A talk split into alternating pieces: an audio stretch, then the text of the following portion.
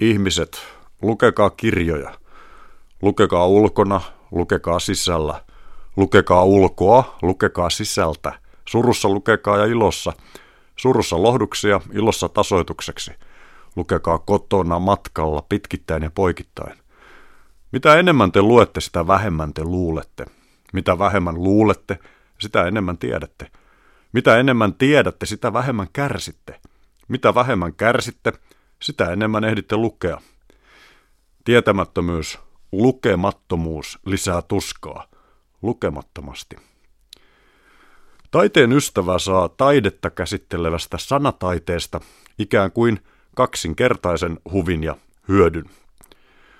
Tuve Janssonin Vaarallinen juhannus on filosofinen ja tärkeä kirja teatterista taidemuotona, vähän samaan tapaan kuin Thomas Mannin tohtori Faustus modernista taidemusiikista länsimaiden perikadon vuosina, tai F. Scott Fitzgeraldin Pat Hobby Stories elokuvan teosta Hollywoodin kulta-aikoina. Kuuntelen vaikuttuneena Mannin sanoilla säveltämää dodekafonista musiikkia ja nauran katketakseni Fitzgeraldin kuvittelemille B-kategorian leffoille. Kerta toisensa jälkeen nämä teokset eivät tyhjene, koska niitä ei ole. Kun tsunami iskee Muumilaaksoon, perhe pelastautuu uivaan oopperaan, teatterilaivaan, jota he eivät tunnista taidelaitokseksi.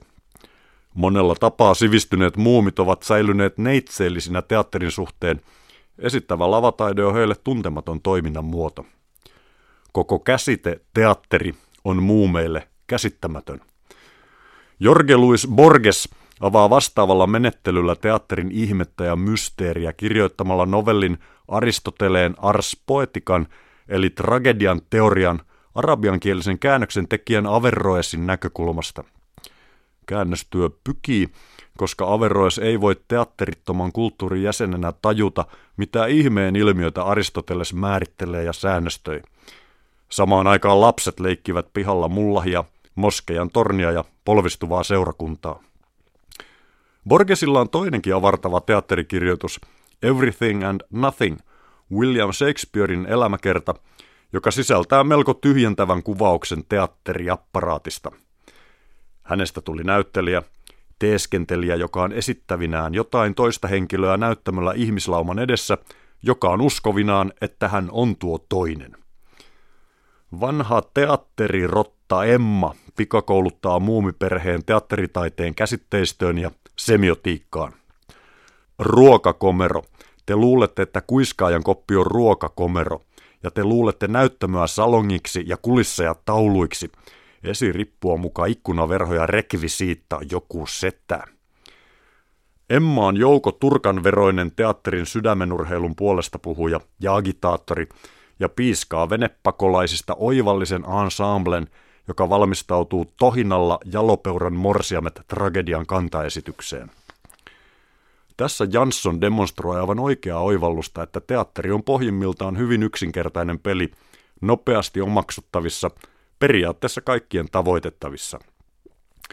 Kenraaliharjoituksen hedelmällisestä katastrofista porskutetaan iloisesti ensi totaaliseen kaaukseen, jossa todellisuus ja näyttämön todellisuus yhtyvät niin, että lava tömisee ja kulissia kaatuu. Ja niinhän pätevässä teatterissa aina käy.